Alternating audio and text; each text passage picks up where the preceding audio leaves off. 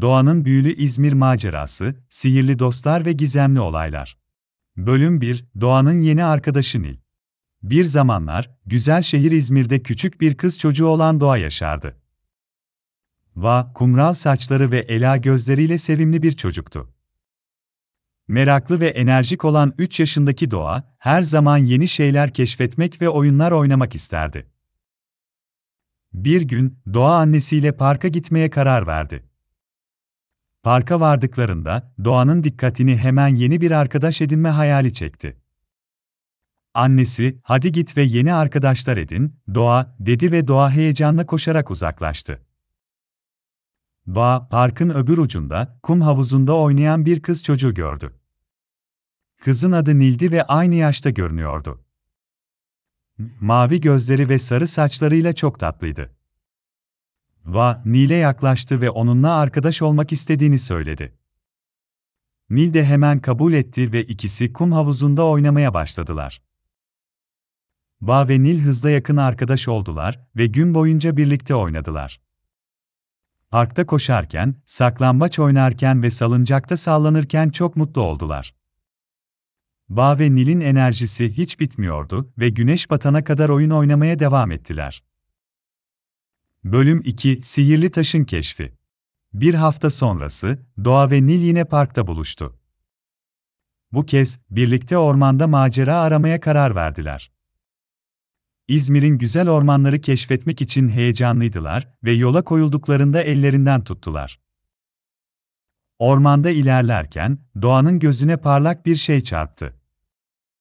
Merakla, yerde parlak bir taş bulduklarını fark ettiler güneşin ışığını yakalayarak parlıyordu ve üzerinde gizemli işaretler vardı.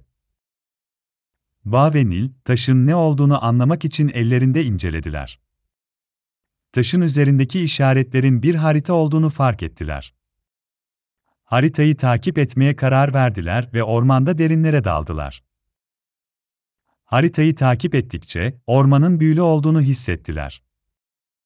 Ağaçlar ve çiçekler daha parlak görünüyordu, kuşların şarkıları daha tatlıydı ve ormanda hafif bir sihirli enerji dalgalanıyordu.